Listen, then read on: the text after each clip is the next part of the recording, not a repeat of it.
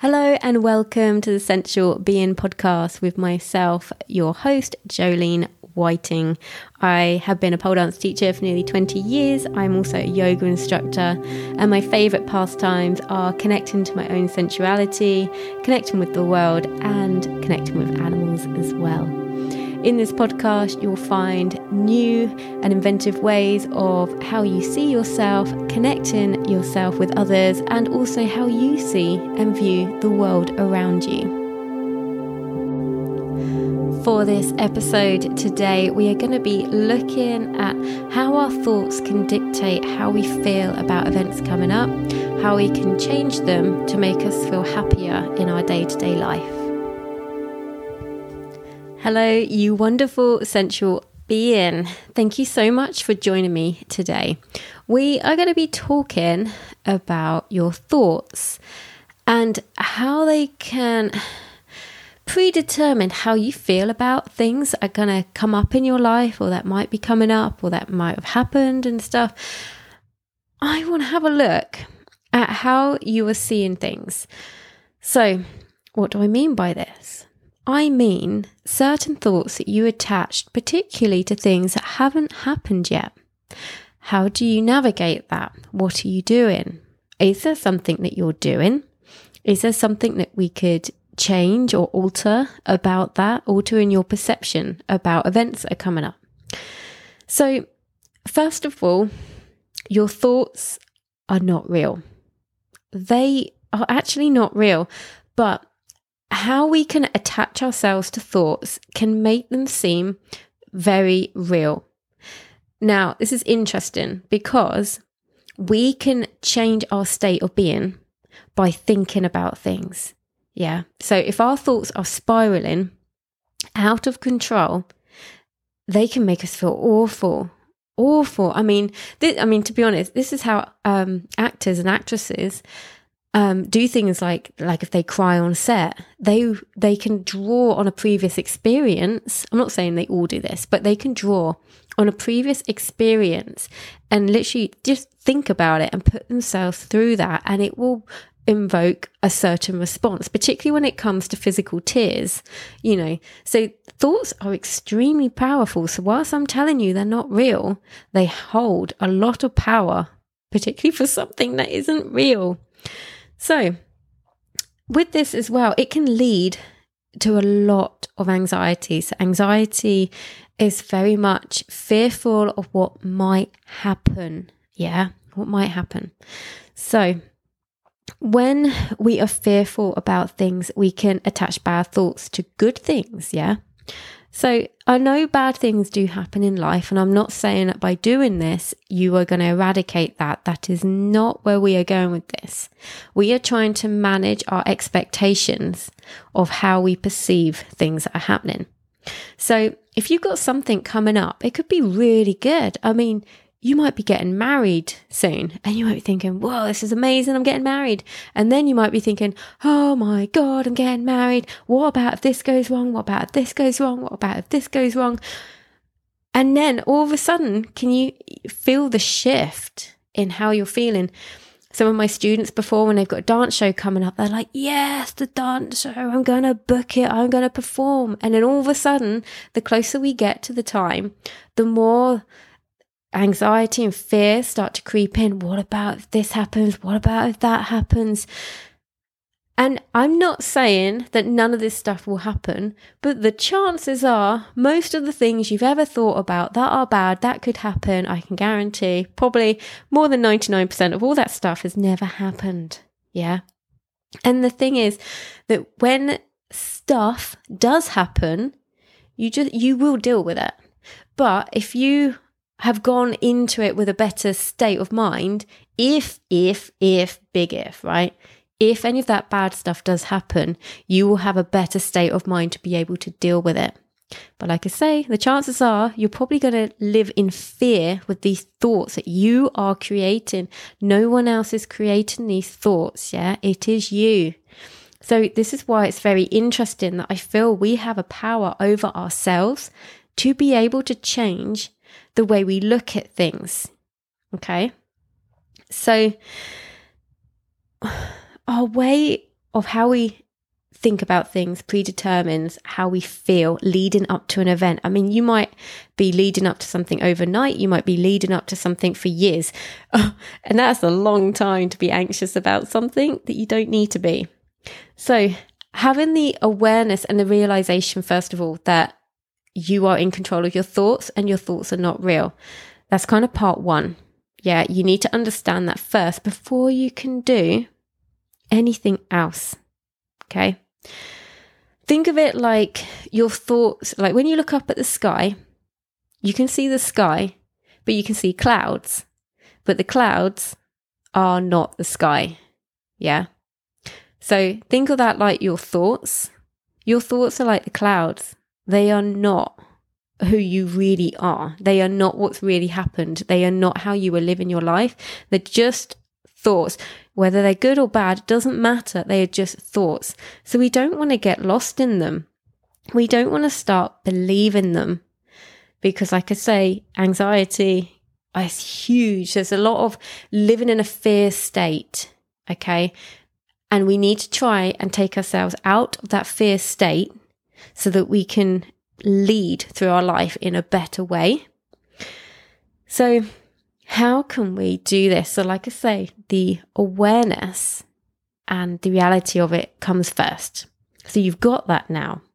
And I'm not saying this is easy, it is a process, and you have to keep working at it because your brain will keep working at it too. It will never stop because it's beauty of your wonderful brain. So, apart from awareness, meditation is actually very good for this mindfulness meditation. So, when we do mindfulness meditation, a lot of the time, um, you focus on your breathing and you can use your breath as an anchor. So, you sort of follow your breath in and out. Maybe you imagine a color, maybe you just follow the flow, maybe you follow the sensation in your body. It doesn't matter what, but it's the focus of the breath, inhaling and exhaling. Now, with mindfulness meditation, we are not trying to make your mind go blank. A lot of people think, oh, I sit down, I'm going to zen out and I'm not going to think about anything. No. I mean, if you're one of those people, absolutely fine, down to you. But mindfulness meditation, it's about being able to refocus your thoughts. So when you feel that spiral happening, like, oh, what about this happens? What about that? What about that? And you, oh my God, before you know it, you are, you are gone in that make believe world that doesn't even exist. What mindfulness meditation will do is it will give you the ability to re channel where your thoughts are going. So during a meditation, you'll probably find that, oh, yeah, she says focus on the breath. And then you'll be like, wonder what I've got to get for dinner tonight. Oh, I wonder what colour my socks are that I put on this morning. So you'll get all this random stuff come in because your brain will never stop. And when you realize, when you're doing a meditation and you realize, oh, what am I thinking about my, my socks for?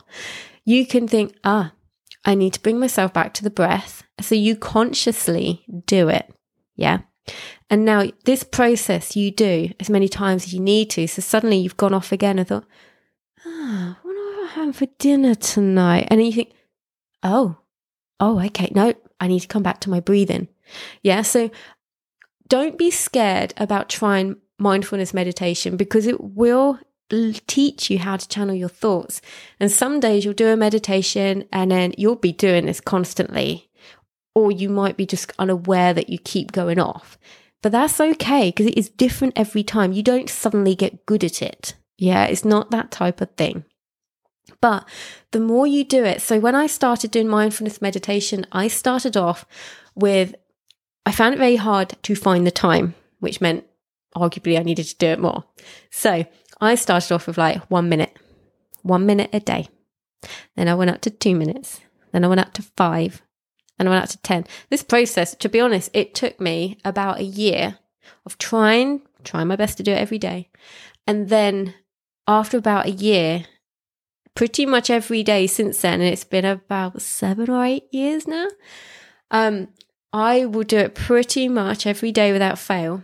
And I normally do, if I am struggling for time, I will just do a five minute because something is better than nothing. Okay. But normally, more often than not, I'm at least 15 minutes every day.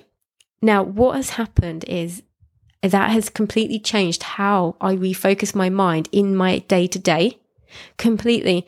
So I noticed that it really did do something good because um, my mum had an accident a few years ago.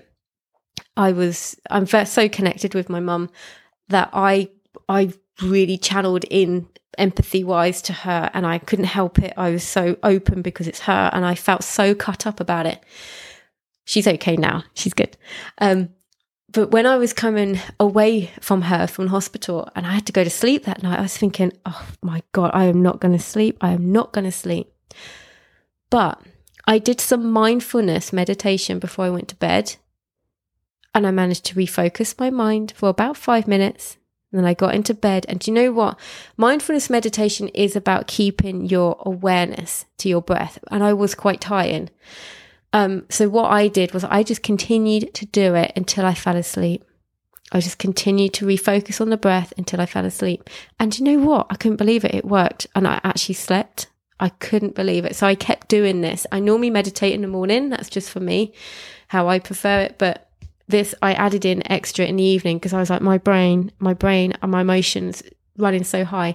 So because I had practiced regularly, when I called on this superpower, because I really needed it, it was there for me and I was able to use it even more than just channeling my thoughts different throughout the day. So do give it a go. See how you get on. Mindfulness meditation is the main thing to do, really, for for this if you're new to it. It doesn't have to be for very long. So many different places of getting meditations. It's going to be down to you where you're drawn to. But the main thing is you sit down, you feel your connection to the ground, bring your awareness to your breath. And if your mind wanders, just come back to the breath. If it wanders, come back to the breath. Okay. That is base level. That's all you need to do. Just set yourself f- five deep breaths. Can you do, can you do five deep breaths in a row and not have your mind wander? That's a good place to start. Okay. So a lot of this today is about changing your perception of things. And one of my favorite intentions, which helps with that quite a lot, is turning your expectation into appreciation. So I hope you found this episode useful. And don't forget to lead through your life with your heart and to live with intention.